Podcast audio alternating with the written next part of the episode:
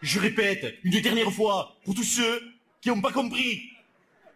Le stade est plein, les officiels, toutes nos familles sont là, 70 000 supporters qui sont venus, qui ont payé une fortune. Alors avant de rentrer sur le terrain, je pose la question à tous, qui a oublié le ballon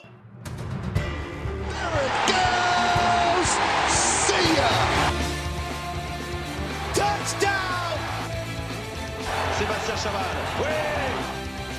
Accélère Accélère Quel pied Ah, quel pied Oh putain Ah oui, c'est vrai. oh, le vent Bonsoir à ah, tous. À l'émission la plus préparée du Bonsoir à tous et à toutes, bienvenue dans On se pas plus mal. On, sait s'est mieux feinté que le Paris Saint-Germain. Exactement.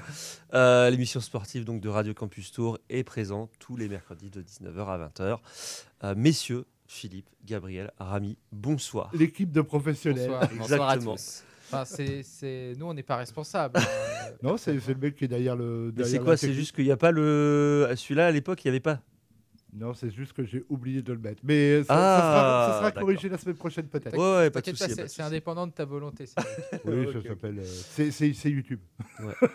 Euh, messieurs, j'espère que vous avez la forme. Oh bah ça a l'air en tout cas. Nickel, comme moi, en tout cas, j'ai limite payé mon coup lundi soir après les deux points du quiz de, de Prestart. Que tu n'as pas fait d'ailleurs, et je trouve ça absolument dégueulasse. De quoi De pas payer ton coup. Ah oui, c'est vrai. C'est vrai, c'est vrai. Euh, bah, messieurs, ce soir, du coup, on va parler euh, d'une. Il y aura une petite chronique fourre-tout. C'est lui qui l'a dit, c'est pas moi. Euh, voilà, ah, ce que vous avez raté. Voilà, ce qu'on a raté, exactement.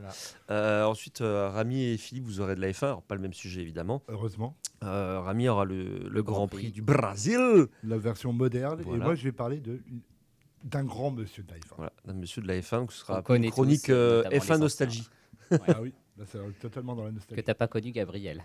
Bah, euh, bah si, je l'ai connu. Oui, toi tu l'as connu. Gabriel, t'étais pas encore, t'étais à ah, peine né. Là, il y a une nouvelle frontière euh, générationnelle Aïe, aïe, aïe, aïe, Oh oui. dans la même décennie, il y a des trucs que vous n'avez pas vécu.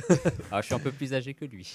Bon allez, et si on se lançait. Je rappelle euh, qu'il est né la même année que France-Sénégal. Hein. c'est vrai. C'est vrai. C'est vrai. Après, il y en quand il y a eu euh, un certain France, on n'en dit pas plus. non, non, ça va. Euh, bah, Philippe, euh, quand tu veux, c'est parti pour la chronique de Gabriel.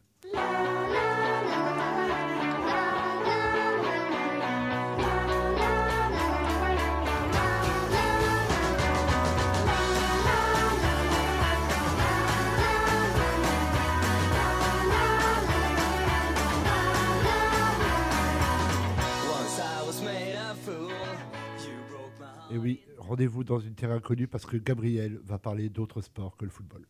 Et oui, rendez-vous en terre inconnue parce que moi aussi j'ai décidé de, changer les horizons, élargir les ah, horizons.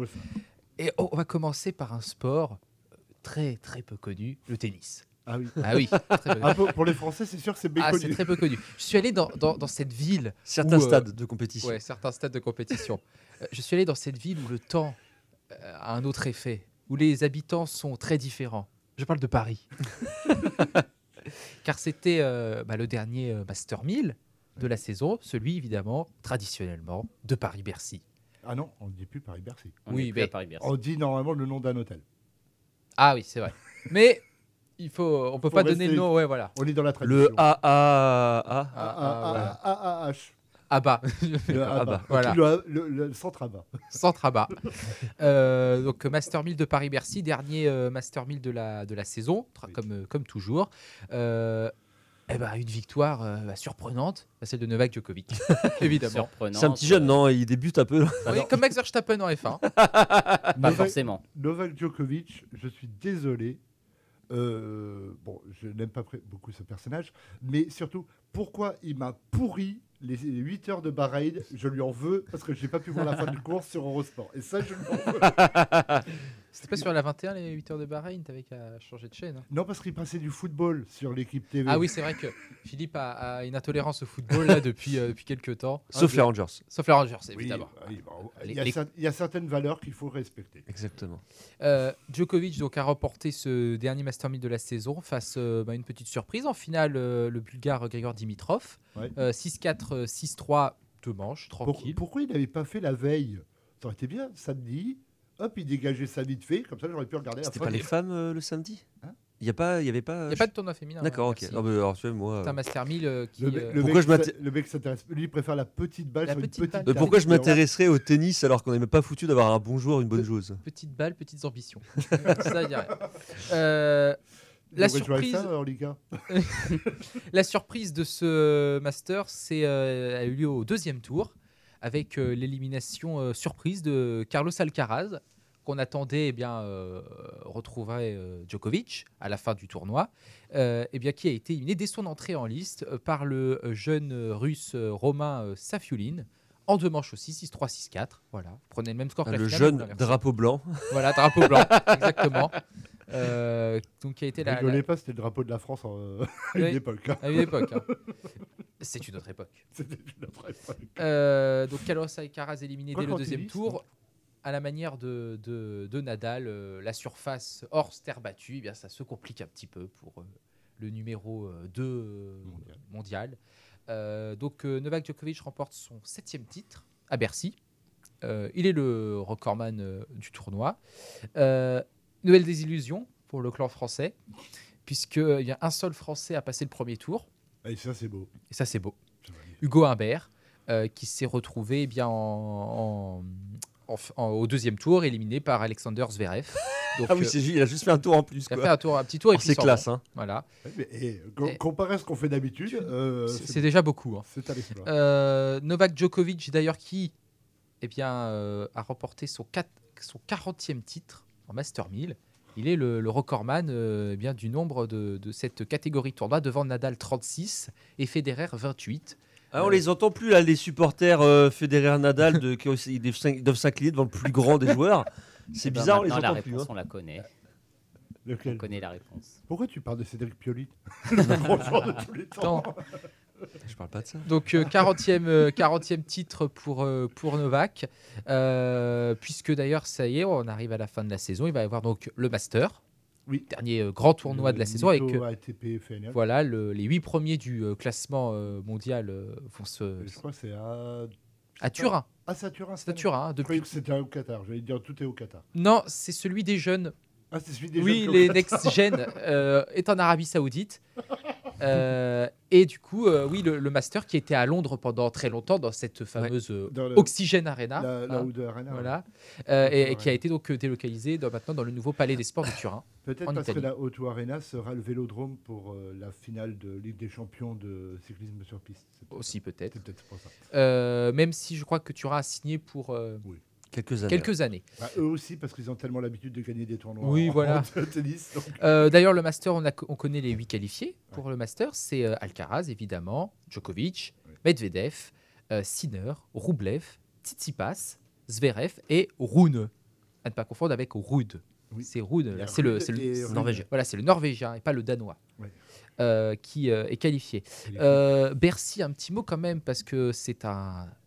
On a Roland Garros, mais on a aussi Bercy, et un Bercy qui est en sursis, puisqu'il euh, y a euh, cette, interrogation de savoir si, euh, une fois que le bail de, de l'Arena de Bercy, qui s'achèvera en 2024, c'est-à-dire l'année prochaine, le tournoi resterait à Paris, mais certains parlent d'un déménagement à la Défense Arena, voilà le stade du Racing, qui peut, de, qui peut euh, donc à la manière tu peux de. Appeler ça un stade. Hein. tu peux appeler ça un stade, hein, parce que.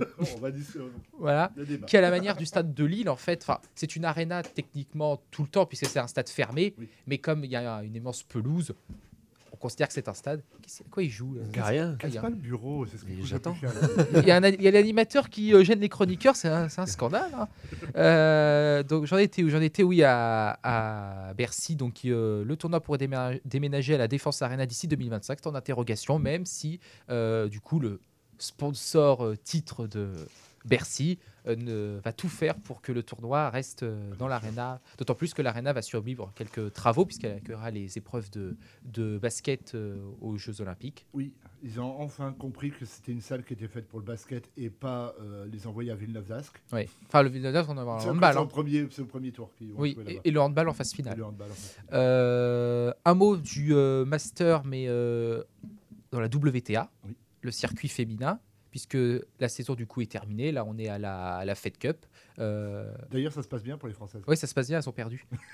Euh, et d'ailleurs, les Français ont été éliminés au tour d'avant hein, euh, pour la Coupe Davis, donc ils ils seront même pas là à la fin du mois. On dit la Fed Cup d'ailleurs. Oui, on dit la Coupe. Billie Jean King bah, c'est Igaz qui a gagné le Master face à l'américaine Pégoulin en finale 606-0.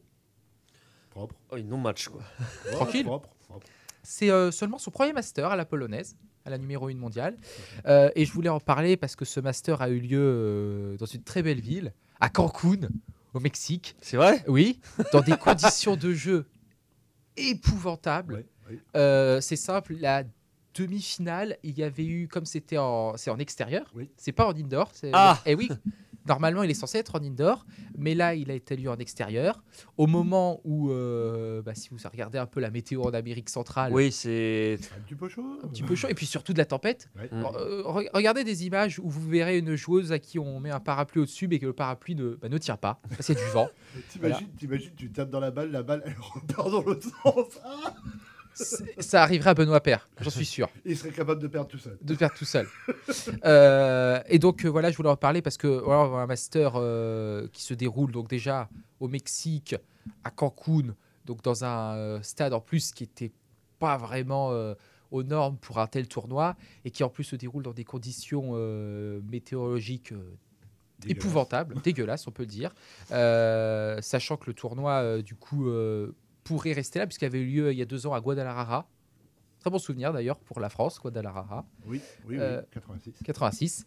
Euh, euh, donc voilà, donc ce master remporté par Gaziatek, mais ça interroge sur l'ATP euh, l'ATP était à Londres puis à Turin, et là la WTA envoie à, Cancun le circuit féminin. Il faudrait peut-être trouver déjà une salle, une salle, une salle fermée en indoor et surtout peut-être euh, un pays où il y aurait euh, quand même des, conditions météorologiques un euh, peu mieux. Un peu mieux. Et maintenant, on va partir, eh bien, si vous avez raté autre chose, c'est la grande messe du cyclisme chaque, chaque automne. C'est le tracé du Tour de France 2024. le tracé, on le savait, qui ne terminerait pas à Paris. Ça fait bizarre d'ailleurs. Ça fait bizarre. Ça fait bizarre Départ d'Italie, donc en Émilie-Romagne, euh, région bien connue pour le circuit d'Imola, en FA. Entre autres. Entre autres. Euh, départ donc de Florence, euh, trois premiers jours 100% chez nos voisins italiens, un peu de un côté Giro il y aura ces débuts de Tour France. C'est bien, parce que euh, là, il n'y a pas trop de montagnes, mais... Euh, il y aura quand même une étape, la première étape Mais c'est ça, c'est qu'il y en a pourtant là-bas. Il y en a pourtant. Bah euh, d'ailleurs, ce sera dès la quatrième étape une, un passage par le Galibier. Donc, il va falloir être tout de suite présent. dès le premier mardi. Je, pense, que les sprinteurs vont adorer. Les sprinteurs vont aimer. Hein. Je pense que les sprinteurs vont aimer. Jamais euh, vont être aussi largué largués au classement général d'entrée de jeu. Quoi. puis ensuite, on va se calmer puisqu'on va aller euh, dans le, la Bourgogne, euh, puis euh, la, route des voilà. On va faire un petit passage en, à 3 pour une étape 3-3 avec des chemins de vigne, un peu à la manière de Paris-Tours. Ah, ça y est. Ah ah, on aime bien les secteurs empirés maintenant. ensuite, un passage de notre belle région centre lors de l'étape Orléans-Saint-Amand de Moron notamment Moron. Moron. Il n'y a pas deux mots. Ah, il n'y a pas deux euh, ensuite, le Massif central, les Pyrénées, avec euh, notamment euh, le Lioran, avec une grosse étape dans le Massif central. Autant vous dire que les sprinteurs vont vraiment en profiter en Bourgogne. Et ensuite, on terminera évidemment sur de France par les Alpes du Sud, cette fois, avec notamment une étape qui sera, on peut le dire, terrifiante, entre Embrun et Isola 2000, où il y aura notamment cette montée de la, Bonnette, la route la plus haute de France, enfin la route goudronnée la plus, haute, de euh, France, on montera à, je crois, 2800 mètres. C'est plus haut que le col de l'Isran. Euh, autant vous dire que là, cette journée s'annonce euh, terrible. Hein, personnellement, c'est le contre-la-montre final parce qu'il faut ah monter le col du Zès. Eh oui, puisque on l'a pas dit, mais ensuite il y aura l'étape Nice-Col de la Couillole. Oui. Une étape avec le col du Turini notamment pour les amateurs de, rallye. et on terminera, et c'est la nouveauté de ce Tour de France, puisqu'on ne termine pas à Paris, un contre-la-montre final entre Monaco et Nice. 35 km. Avec le col d'Uzès Avec euh, le col euh, euh, Laurent Fignon aime ça. Voilà, Laurent Fignon aime ça. Voilà, le, le, Tour de France va, se terminer, va se terminer, par un contre-la-montre pour la première fois depuis au moins, je crois, trois décennies. Depuis 89. Voilà. 89. ça, ça, donne envie. parce que la, défaite de Laurent Fignon, oui. les organisateurs, ils ont dit on ne peut pas perdre un Tour de France sur un contre-la-montre. le dernier jour. Le dernier quand, certains, quand, Soudain, ils ont dit. Eh, my beer. Voilà. Euh, Ceci étant, en fait, ça, change rien par rapport à d'habitude, parce que d'habitude, c'est l'avant-dernier jour, contre-la-montre, et le dernier jour, il n'y a jamais rien. Donc voilà. en vrai, c'est un peu caché. C'est vrai. Et d'ailleurs, c'est à ce contre-la-montre euh, finale que généralement le, oui, plus. vainqueur se décide. Donc autant que ce soit à la dernière étape. Comme tout le monde sait que ce sera Vingegaard. Voilà. voilà. Ou Pogacar. voilà, euh, pour une arrivée sur la promenade des Anglais. Ou n'importe quel Jumbo Visma. Et là, en fait, c'est Guillaume Martin.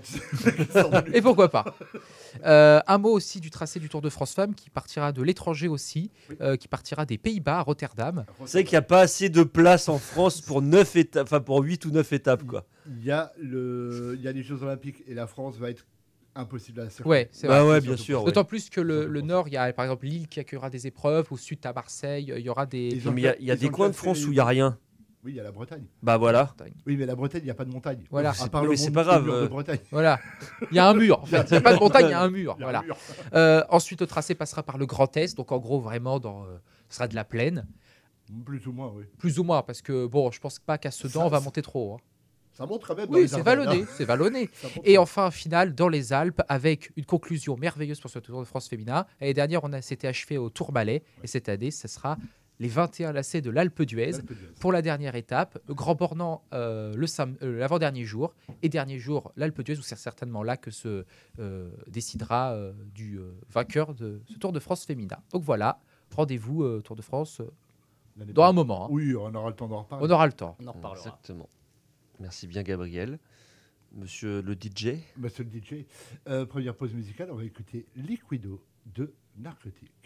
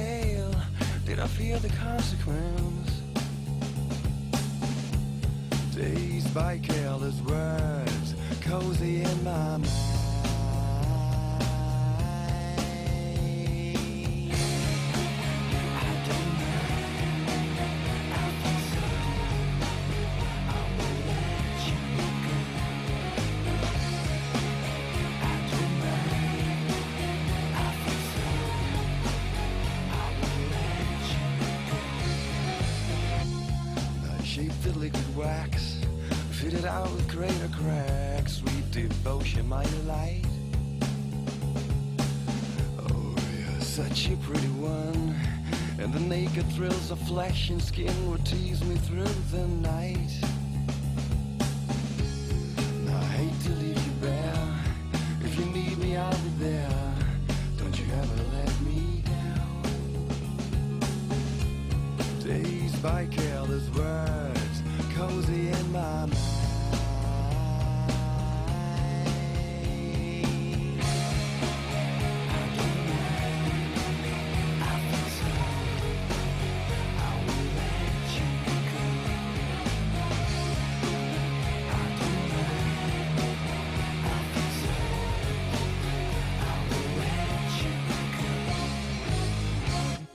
And I touched your face, narcotic mind from lace,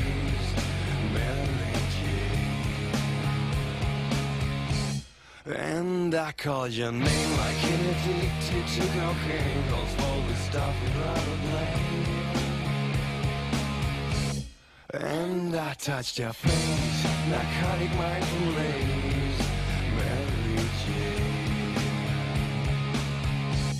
And I called your name, Michael Kidd.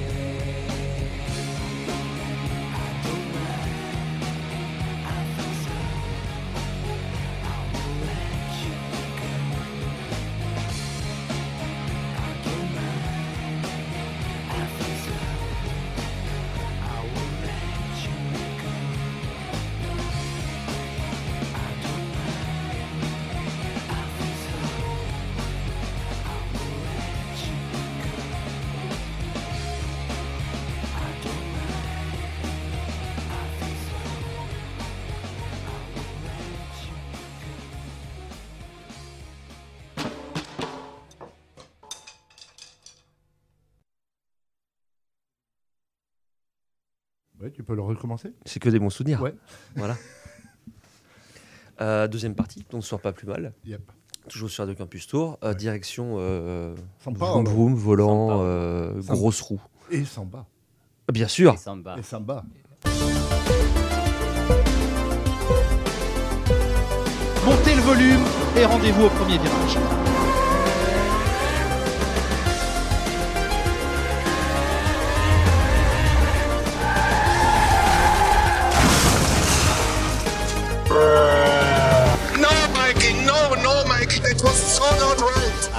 ce cher Toto Wolf qui a vécu un week-end. Je pense qu'il a dû penser euh, euh, après le Grand Prix. Ah bah il a vécu un week-end très très compliqué. Mexico, hein. je pense qu'il euh, était comme ça, mais il n'est jamais impressionné, on le sait. On le sait qu'il lui, il est impressionnable.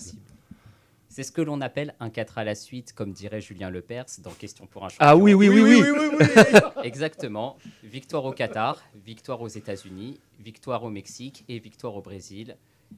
Max Verstappen poursuit sa saison de rêve. Dimanche, le triple champion du monde a remporté sa 17e victoire de l'année lors du Grand Prix du Brésil en améliorant son propre record en la matière. Il est meilleur qu'Hamilton. mais il n'a pas gagné à Singapour, donc c'est pas, pas parfait. ni en Azerbaïdjan et euh, en Arabie Saoudite. Oui, quand Perez était encore en forme et aussi le sursaut d'orgueil de Ferrari avec euh, Carlos Sainz. Il y avait la place avec très sud-américain. Ah, il y avait la place à Mexico, on l'avait dit la semaine dernière. Ah, bah oui. Malheureusement, ça n'a pas fait. Euh, euh, Red, Bull fait wings. Une pole position lors des qualifications, bien que les Aston Martin de Lance Stroll et Fernando Alonso ont sorti leur épingle du jeu en finissant en deuxième ligne, le Hollandais a également dominé la course sprint profitant d'un espace laissé par Lando Norris et n'a été que brièvement inquiété par le pilote McLaren en début de course. Le principal coup de théâtre à Interlagos s'est déroulé avant même le départ puisque Charles Leclerc, deuxième sur la grille, a été contraint à l'abandon après une sortie de piste consécutive à un problème hydraulique lors du tour de formation. Parti en tête à queue, le monégasque a vu sa Ferrari s'immobiliser dans le mur de pneus au virage numéro 8. Il y, a 20 pilotes.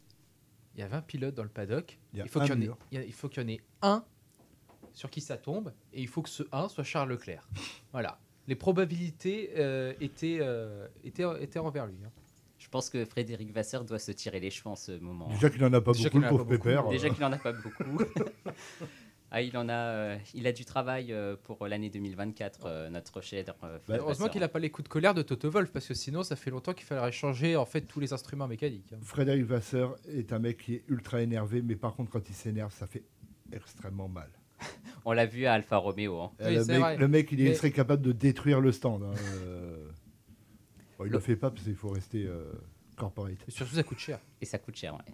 L'autre moment fort euh, de ce Grand Prix fut le gros accrochage avant même le premier virage provoqué par un contact entre Nico Hülkenberg et Alexander Albon.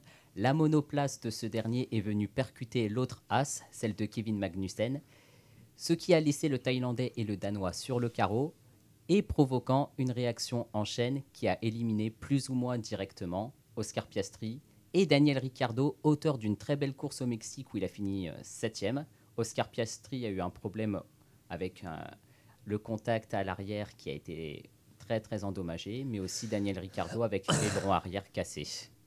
Donc drapeau rouge sorti pour réparer les dégâts et le deuxième départ arrêté, donné 30 minutes après le premier, ont offert une nouvelle chance aux adversaires de Verstappen, notamment à Donoris, très bien parti, qui a semblé en mesure de contester la suprématie du triple champion du monde, venant même le titiller au tour euh, numéro 8.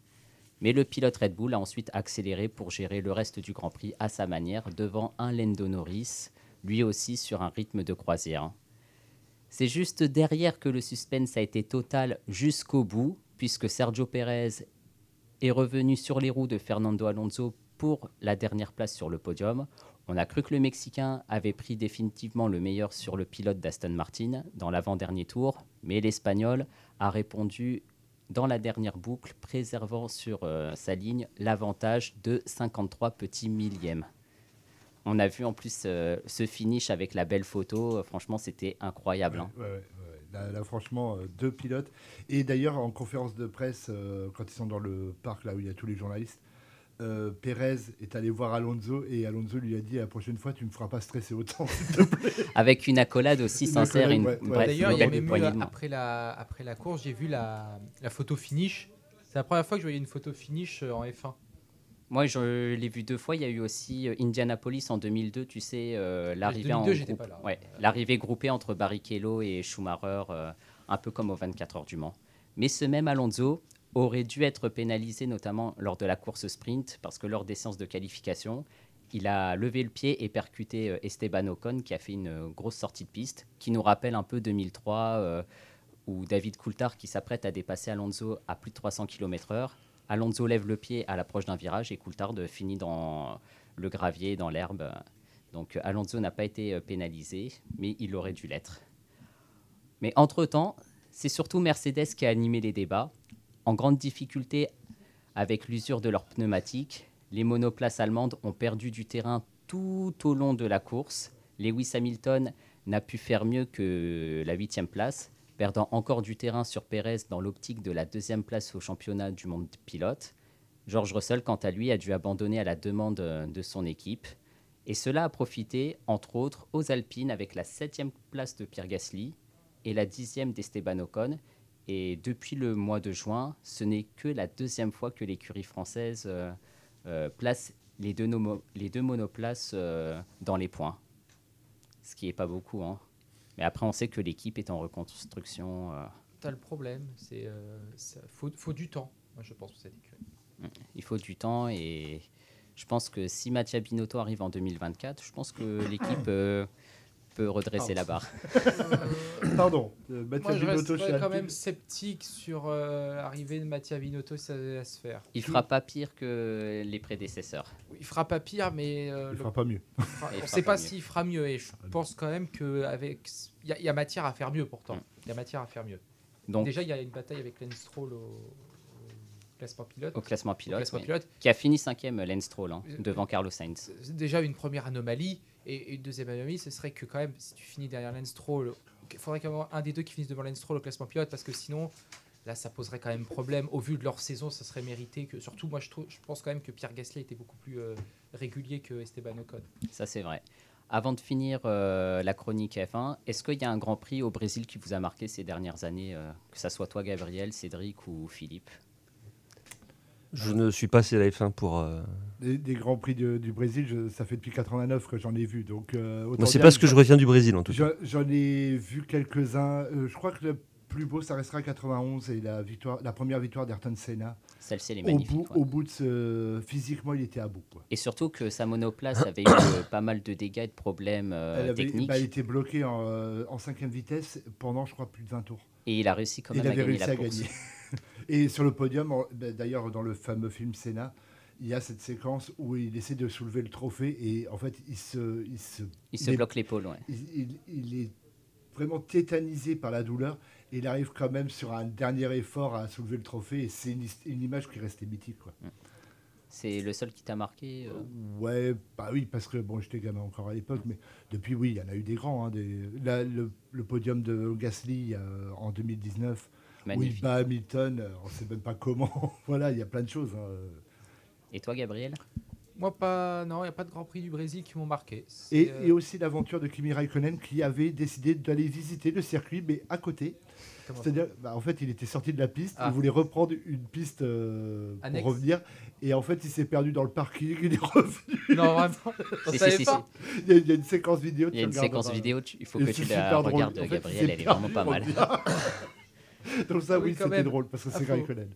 Oui, c'est Raikkonen. Ça, aurait pu être Ricardo. Ça aurait pu être Ricardo. Ah, on aurait bien, il aurait fait coucou au, au, au Alors moi, il y a quelques grands prix aussi qui m'ont marqué au Brésil. Il y a eu 2002 euh, où Barrichello dépasse Schumacher et va mm. pour gagner la course, sauf qu'il est trahi par euh, une casse moteur. Comme par hasard. Comme par hasard. Malheureusement, Barrichello n'aura jamais gagné euh, le Grand Prix au Brésil. Et il y a cette lutte entre Ralph Schumacher et Michael Schumacher à 5 dixièmes seulement de seconde, où c'est vraiment pas beaucoup. Et c'est Michael Schumacher qui remporte la course. Bon, il y a celle où j'ai cité où il y avait Mark Weber, à savoir 2003, là 2009, le titre de Jenson Button qui est exceptionnel. Et sinon, il y a aussi le 2008. 2008, avec le, fameux titre à la. Timo euh, qui ne change pas ses pneus, Massa qui remporte la course, qui pense être champion du monde, et c'est au final Hamilton qui a réussi à, point. marquer un point nécessaire, euh, comme Kimi Raikkonen en 2007 aussi.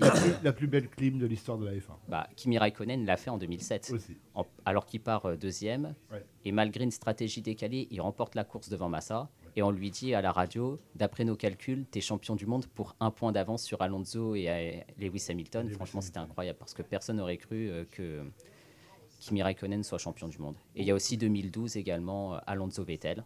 Oui, Vettel part Il y, en a eu tellement. Vettel part en tête à queue, il est dernier, mais réussit à terminer sixième avec trois points d'avance sur Alonso. ça, c'est des grands prix qui m'ont marqué aussi. Hmm. Voilà, c'était tout pour moi. Donc rendez-vous le 26 euh, novembre pour le dernier Grand Prix de la saison à Abu Dhabi. Oui. Oui, parce qu'entre-temps, il y aura juste Il y aura le 1100e Grand Prix de l'histoire de la Formule 1 qui aura lieu... Dans un casino. Voilà, dans un casino.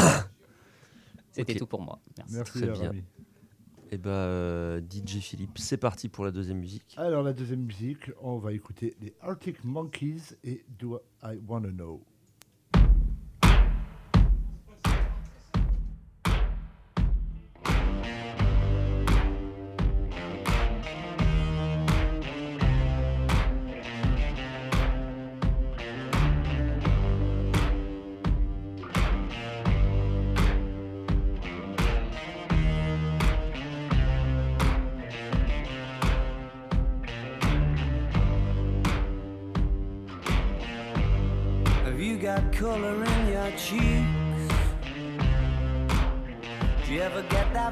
feel that you can't shift the tide that sticks around like summits in your teeth? Are there some aces up your sleeve? Have you no idea that you're in deep? I dreamt about you nearly every night this week. How many secrets can you keep? Cause there's this tune I found that makes me think of you somehow when I play it on repeat until I fall asleep, spilling drinks on my settee. Do I wanna know if this feeling flows both ways? Sad to see you go. Sorta hoping that you'd stay. Maybe we both know that the nights were mainly made for saying things that you can't say tomorrow day crawling back to you. Never thought I'd call and run. You love you, cause I always do. Maybe I'm too busy being lost to fall for surrounding you. Now I thought it through, crawling back to you. So have you got the good? Been wondering if your heart's still open, and if so, I wanna know what time it should.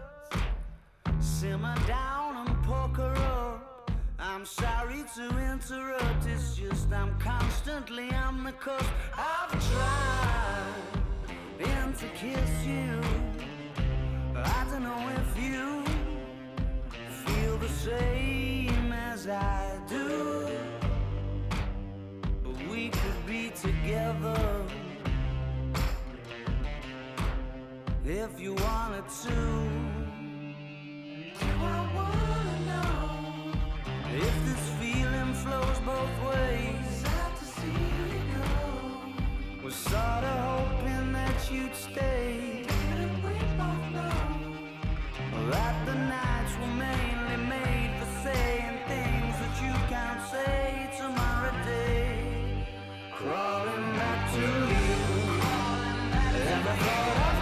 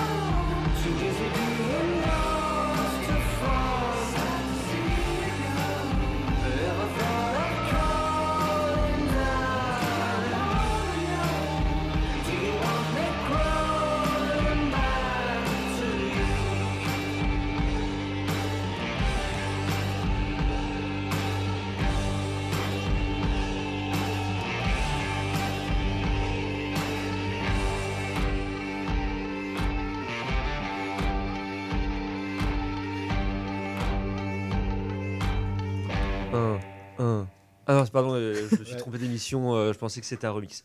Euh, troisième partie, donc porte pas plus mal. Toujours avec mes trois coéquipiers. Les, les, trois. Exactement. on reste dans la Formule 1, mais on va parler d'une personne historique dans l'histoire de la Formule 1. Mythique.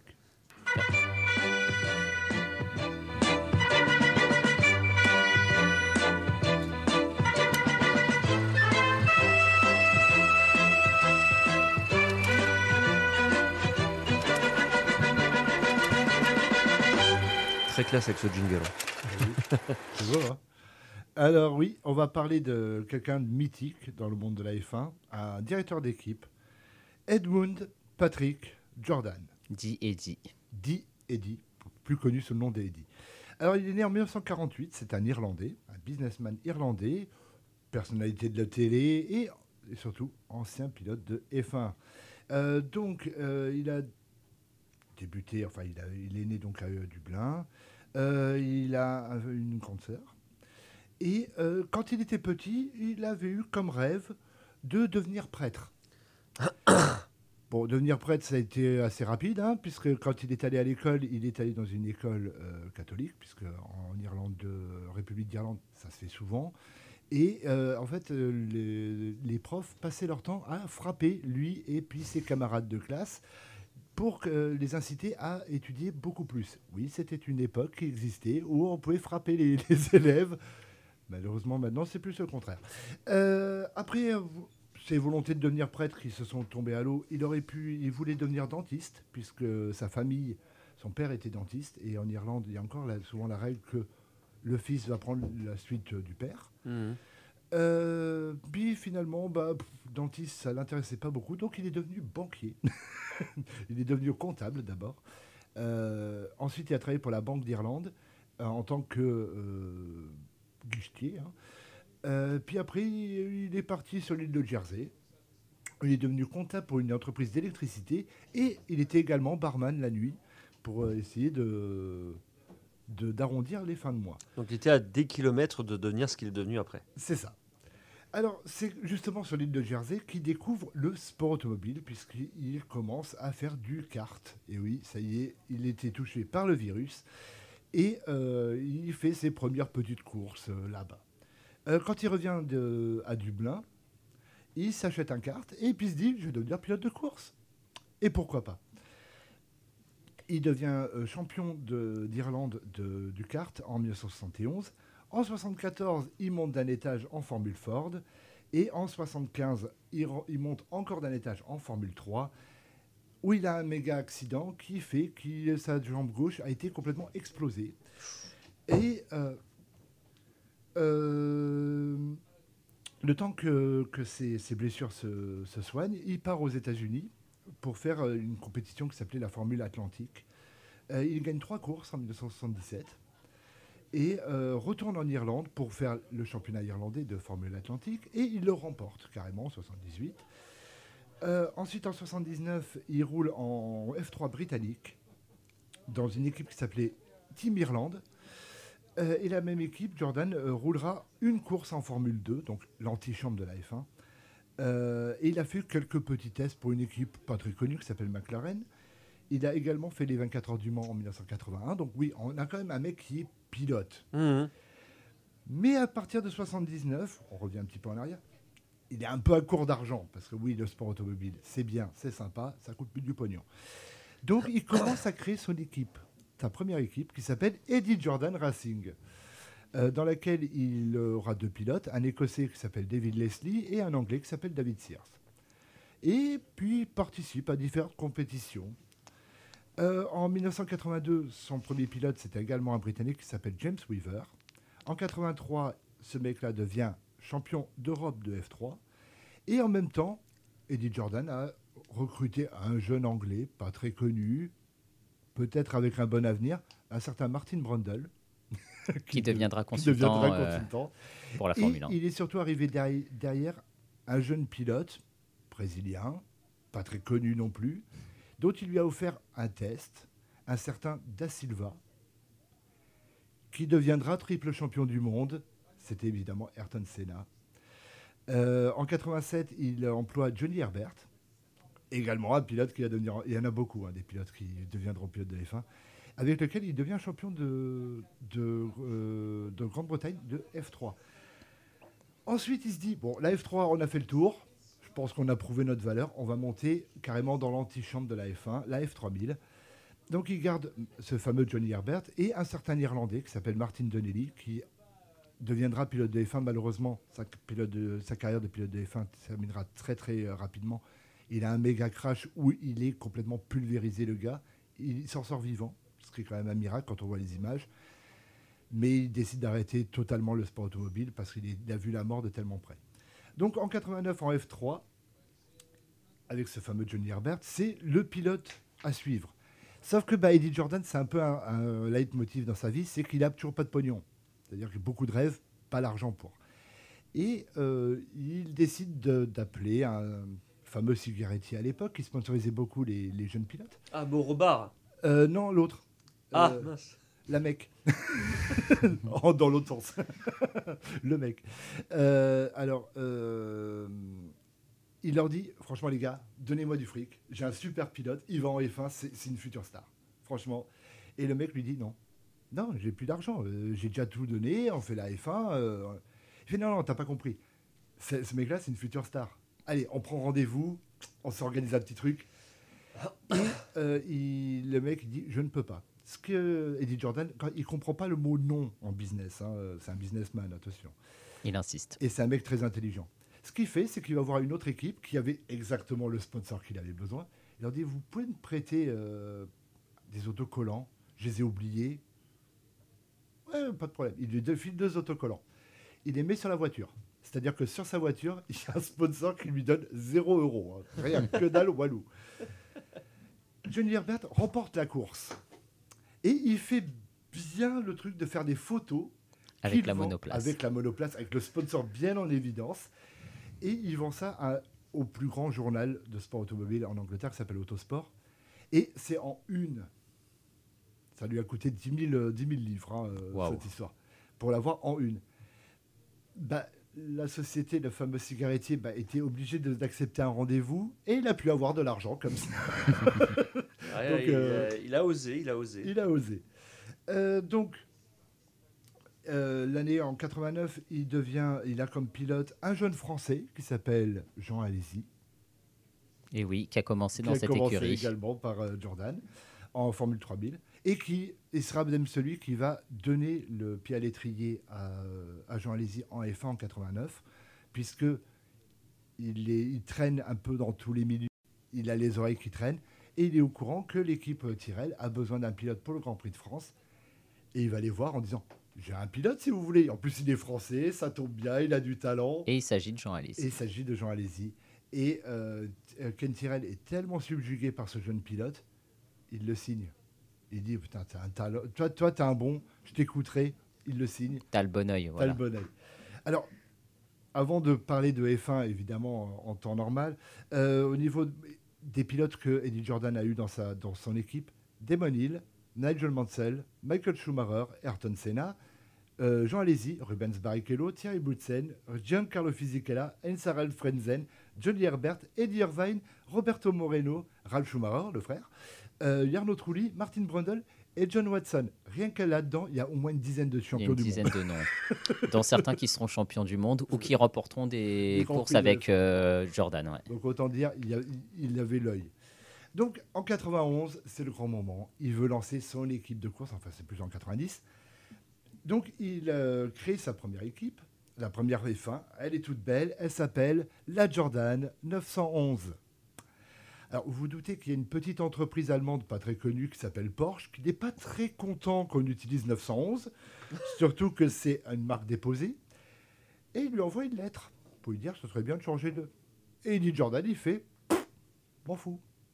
Il envoie une deuxième lettre, un peu plus insistante cette fois-ci, en, le convoquant à, Stuttgart pour discuter. Il y va. Et puis, euh, il se retrouve devant une armada d'avocats ils disent écoutez, monsieur Jordan, euh, vous ne pouvez pas vous permettre ça. Et Edith Jordan étant Eddie Jordan, il leur dit ah, mais là, c'est compliqué, les gars. Moi, j'ai mis les noms, euh, j'ai payé les statuts au prix de la F1. Euh, ça me coûtait cher, quoi, cette histoire. Porsche a dit on peut peut-être négocier. Est-ce qu'une petite Porsche 911, gratos, à l'œil, et vous faites le nécessaire, ça vous irait il a pris la voiture, il a changé le truc, ça lui a pas coûté un rond, et il a gagné une Porsche en prime. Ah, Super anecdote. Vu, comment ça partait, je pensais que ça allait, euh, ils allaient donner un peu de pognon dans la Jordan 911 parce que du coup, ils avaient le même numéro. Dommage. Alors, euh, euh, c'est la petite équipe qui débute, donc Jordan. très rapidement, en fait, on se rend compte que c'est de la qualité. C'est pas une petite équipe qui sort pas vraiment de nulle part, mais c'est pas comme les beaucoup d'équipes qui arrivaient juste pour voilà faire trois courses et merci bonsoir. Là, il y avait vraiment quelque chose derrière. Et en 1991, au Grand Prix de Belgique, un de leurs pilotes, Bertrand Gachot, préfère se boxer avec un euh, conducteur de taxi à Londres au lieu d'être professionnel et se retrouve à devenir pilote pour une nouvelle équipe, la prison de Londres. Euh, et euh, bah, Jordan se retrouve, bah, il a un seul pilote, il en faut deux. C'est là où il est contacté par une certaine marque allemande, très connue, qui s'appelle Mercedes, qui est un jeune Allemand, qui a quand même du talent. Qui a été champion en Formule 3. Qui a été champion en Formule 3, qui fait du euh, euh, sport prototype. Un certain Michael Schumacher. Alors lui, il s'en fout, hein, dit Jordan. Il est déjà financièrement dans une misère absolue. Son équipe est déjà dans le rouge de tous les côtés. Il dit Ouais, 50 bah, 000 dollars, et puis moi, ça me va. Euh, Mercedes va arriver avec un chèque de un demi-million pour le faire piloter un Grand Prix. Et le jeune, ce jeune pilote, incroyable, énorme. on a l'impression qu'il a fait ça toute sa vie. Malheureusement, pour son premier Grand Prix, il crame son, embrayage au départ, il fait trois tours et puis il abandonne. Voilà, c'était les débuts de Michael Schumacher en F1. évidemment, l'histoire pour lui deviendra plus grande. Et euh, bah, Eddie Jordan est très content parce qu'il a une nouvelle petite pépite. et à pouvoir euh, Sauf que Benetton, bah, il lui pique le petit Golden Boy euh, sous le nez, parce que l'équipe Jordan devait disparaître à la fin de l'année, vu les dettes. Et donc, euh, ils ont préféré signer tout de suite un contrat. Ce qui le rend pas très heureux. Euh, donc, évidemment, les années continuent. 1998, on avait parlé, le fameux Grand Prix de Spa. Le gros carambolage provoqué par David Coulthard et la victoire de, Damon Hill. Devant Ralph Schumacher. Devant petit frère. Mm. Alors, après cette course, euh, Michael Schumacher, très en colère, euh, gueulé à, à et à travers dans tout le paddock, quand soudain, Eddie Jordan, voilà, la course qui, euh, première course, on l'a gagnée, c'est incroyable. d'ailleurs, il dira que ça lui a donné une sacrée érection, d'ailleurs, dans, sa biographie, hein, cette course-là. Et Michael Schumacher vient le voir.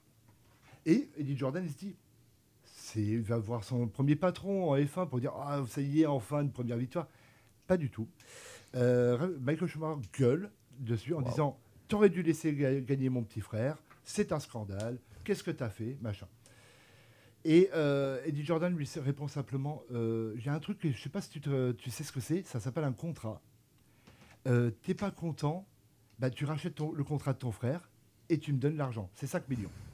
Et euh, Michael Schumacher donnera 5 millions. Donc lui, sa grande fierté, c'est j'ai eu les deux frères pour 5,5 millions, ce qui est quand même pas mal dans une carrière. Ensuite, euh, l'équipe Jordan s'effondre petit à petit. Bien qu'il remporte un Grand Prix en 2003 avec Fisichella. Avec euh. Fisichella, mais c'est la fin.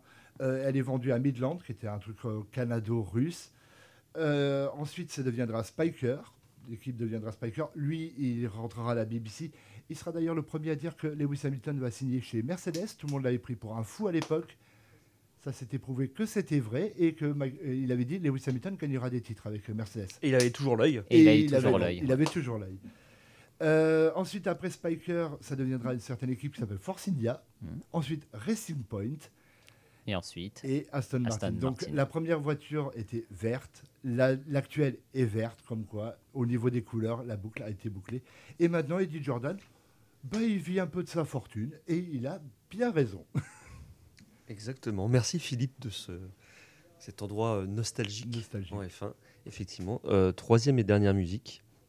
Avant ton quiz. Exactement. ACDC, Highway to Hell. Yeah.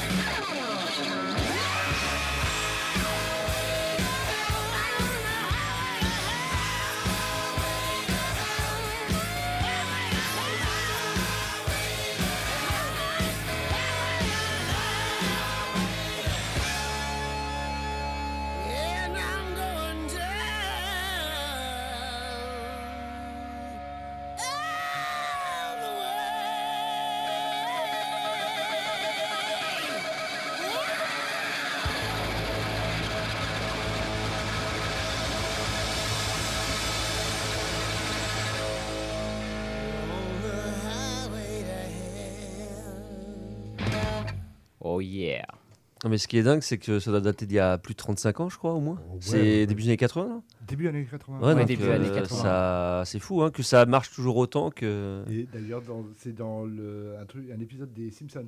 Euh, quand en fait ils, sont tous là et en fait il y a l'enfer qui s'ouvre devant eux et ils y vont au courant avec la musique super anecdote hein. effectivement euh, avant de commencer le quiz je vous laisse la parole à Rami qui a du tennis de table. C'est pas moi qui, ai besoin de le dire. On, aura parlé beaucoup de. c'est vrai, c'est vrai. On n'en parle pas beaucoup. Mais il y avait euh, ce week-end euh, les résultats de la quatrième journée euh, du championnat par équipe de tennis de table. Un excellent bilan de jouer les tours, 7 victoires, 1 nul et 5 défaites. Mais c'est surtout les filles. en national qui ont joué contre Le Mans. C'est l'équipe 2. Hein, voilà. c'est l'équipe 2 et elles ont remporté le match 8-6, euh, une équipe qui est composée de Clément Chevalier, il y a Margot Richard, Héloïse Latour et euh, il y a aussi euh, deux autres joueuses, à savoir Eden Jossé et Jeanne Golab. Franchement, belle prestation défi de jouer les tours. Donc je tenais Il y a de la relève. Hein. il y a de la relève et je tenais quand même à, parler de leur bonne performance le week-end dernier au tennis de table.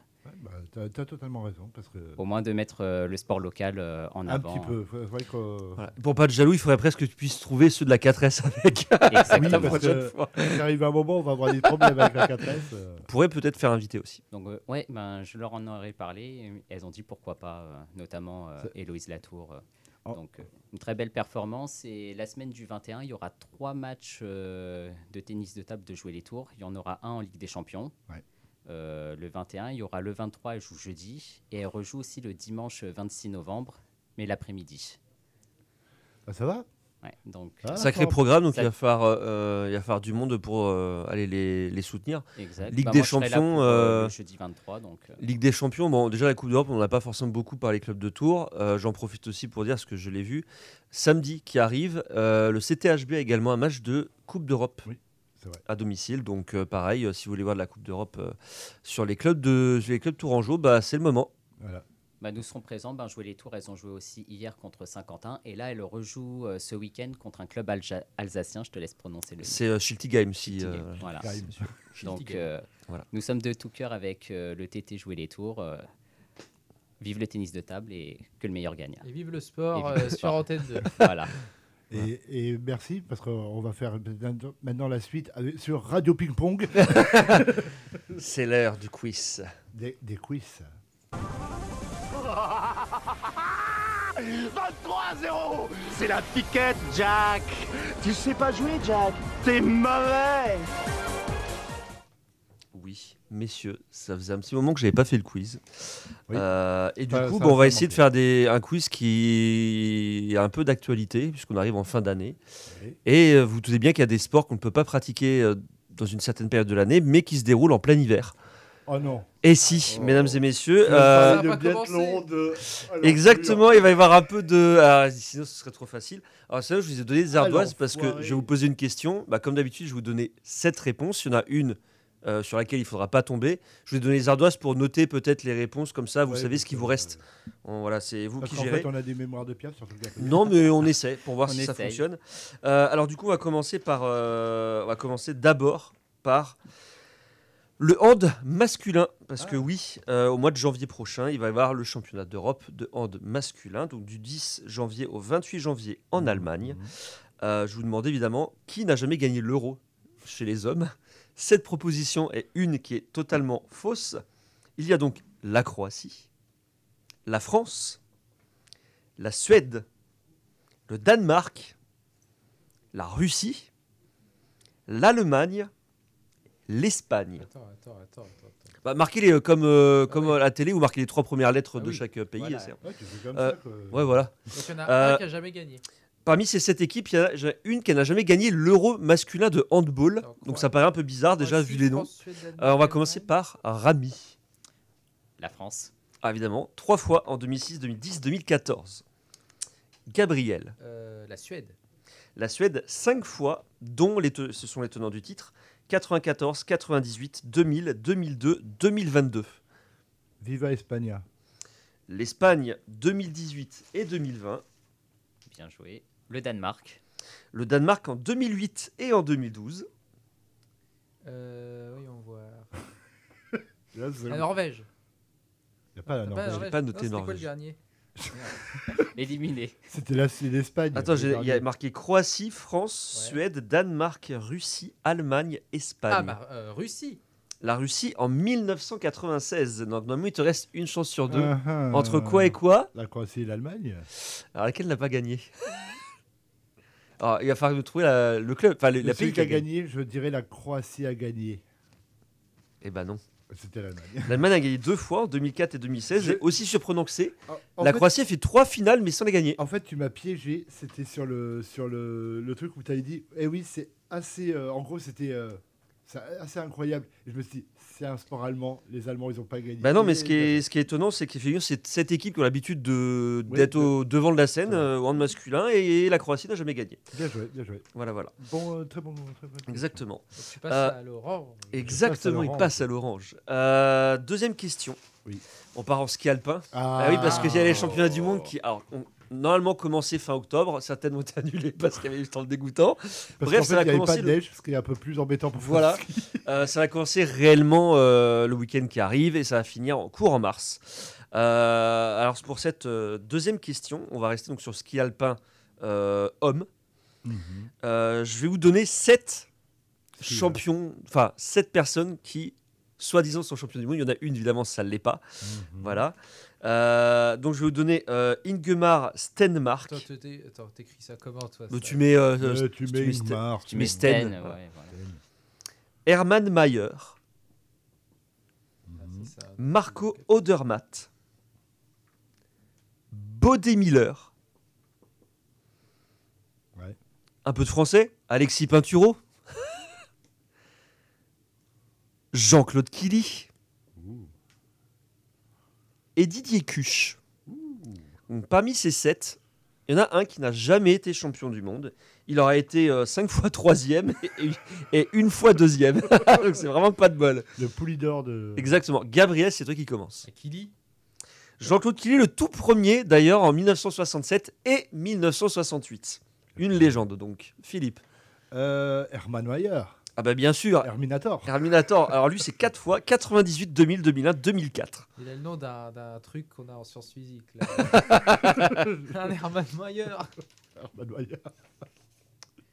Euh, C'est la mauvaise réponse. Euh, le Suisse Didier Kush n'a jamais fait. Alors pourtant, donc il a été six fois sur le podium. Euh, Ingemar Stenmark, suédois, lui, il a été 3 euh, fois, de 76 à 78. Marco Dormat, c'est le double tenant du titre. Oui. 2022-2023. Bodé Miller, l'américain, évidemment, entre 2005 et 2008. Et Alexis Pinturo, enfin, en 2021. Euh, désolé, Rami, tu passes à l'orange. Tu passes à l'orange. Voilà. Gabriel, en fait, il adore ce genre de truc parce qu'il gagne toujours par défaut. c'est pas grave, il gagne. non, non, le, premier, c'était pas par défaut. Hein. c'est vraiment comme. Ça, c'est vrai que le premier, c'était pas par défaut. Alors, pas troisième, c'est du foot. Ah, ah, on peut pas, on est obligé de le faire. Ah donc je suis obligé de battre Gabriel. Voilà. Euh, je vais vous donner sept noms de clubs. Ah. Parmi ces sept, il y en a un qui ne joue pas dans leur Prava NHL. Alors c'est le championnat croate. d'accord. parce que j'étais euh, dessus sur, euh, sur, l'entraîneur, donc je me suis dit, voilà. Alors, je vais vous dire les sept. et donc il y en a un qui n'est pas croate. Le Hajduk Split. Mhm. sud le Slaven Belupo, le Dynamo Zagreb,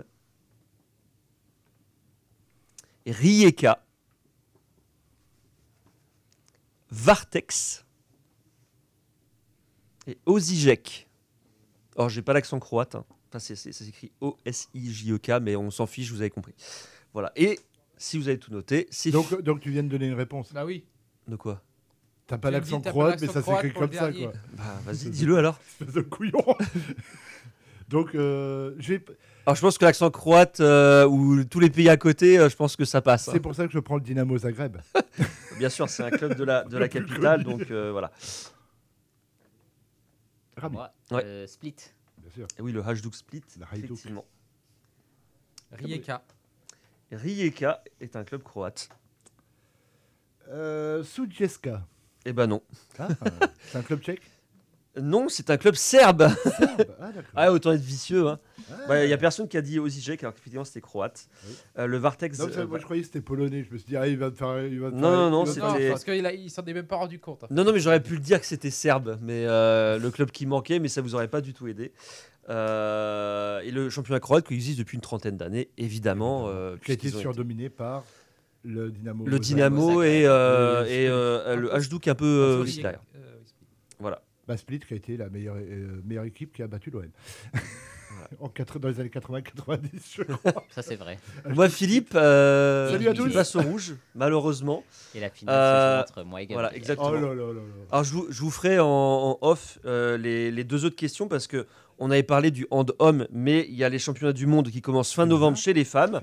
Et il y avait bien sûr le scalpin femme qu'on verra aussi en off du coup derrière. Championnat du monde qui sur trois pays. Hein, oui, bah, voilà. Hein. Euh, du coup, la question. Euh, c'est une question de golf, messieurs. Ah. et oh ça ah tombe bien que vous ayez, parce qu'il va me falloir noter la réponse. On retourne à la Ryder Cup qui a eu donc lieu euh, fin septembre. Il se déroulait donc au Marco Simone. c'était sur les sports dont on n'avait pas parlé en fait. Euh, donc le, il y a donc 18 trous au golf. Euh, c'était un par 72. euh, à 300 mètres près, combien faisait le total de, des 18 trous Le parcours, le parcours, des 18 trous. À 300 mètres près. À 300 mètres. En fait, c'est en kilomètres. Donc euh, Bah voilà, si c'est si 25 312 mètres, tu mets 25 312. voilà. Alors là vais mettre un chiffre au hasard, mais. Oh, Gabriel, arrête de te plaindre. Ah, qu'est-ce qu'ils sont studieux, c'est incroyable. Ça, marche super bien la radio, rien, c'est c'est Ah ouais, non, mais ça Attention, Oh là là. Euh, Cédric, s'il te plaît. Tu regarderas Ah. plus tard. Non, non, non, mais je regarde parce que de mémoire, j'ai la réponse, mais je préfère quand même vérifier avant que Gabriel tape un. scandale. Un ah, scandale, évidemment. Non, Gabriel, non. Je ici. Gabriel, il est en train de décider le truc de l'OM. Ok. Alors, messieurs, euh, donc toi, tu mets 19 785, 11 000 mètres. Alors, effectivement, ça paraîtrait beaucoup, mais, on est à moins de 10 000 mètres quand même au ah total. 9, km. Euh, donc, toi, tu as mis 19 000, toi, tu as mis 11 000. Euh, le résultat exact, c'est 6 646 mètres. Euh, ou 7268 yards, si vous voulez, effectivement. Si vous parlez en, ancien anglais. Voilà, donc 6646 mètres, victoire euh, de, Gabriel. ce soir. Oh, à coup d'approximation, mais bien Le scandale Pourquoi c'est toujours un scandale quand c'est Gabriel Dis celui qui a été éliminé à la manche euh, précédente. Alors qu'il avait Osijek en club croate. Hein. Osijek en club croate.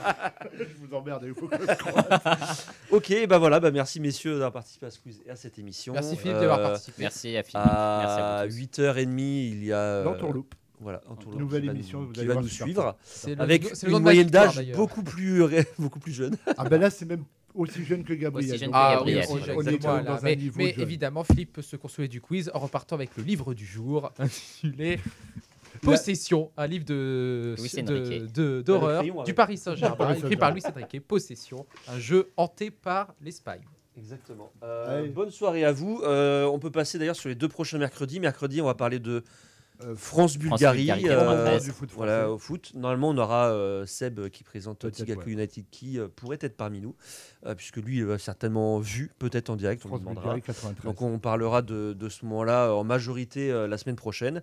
Et le mercredi 22, on devrait recevoir quelqu'un du comité olympique sur le département. Voilà. 37. Et comme c'est paraît une année olympique. Voilà, on s'est dit que ce serait une bonne idée, euh, de pouvoir en parler avec lui à l'antenne dans deux semaines. Donc euh, soyez au rendez-vous. D'ici là, bonne soirée. Euh, à la semaine prochaine, même heure, 19h, sur l'antenne de Radio Campus Tour. Salut, à, tous. tous. Salut.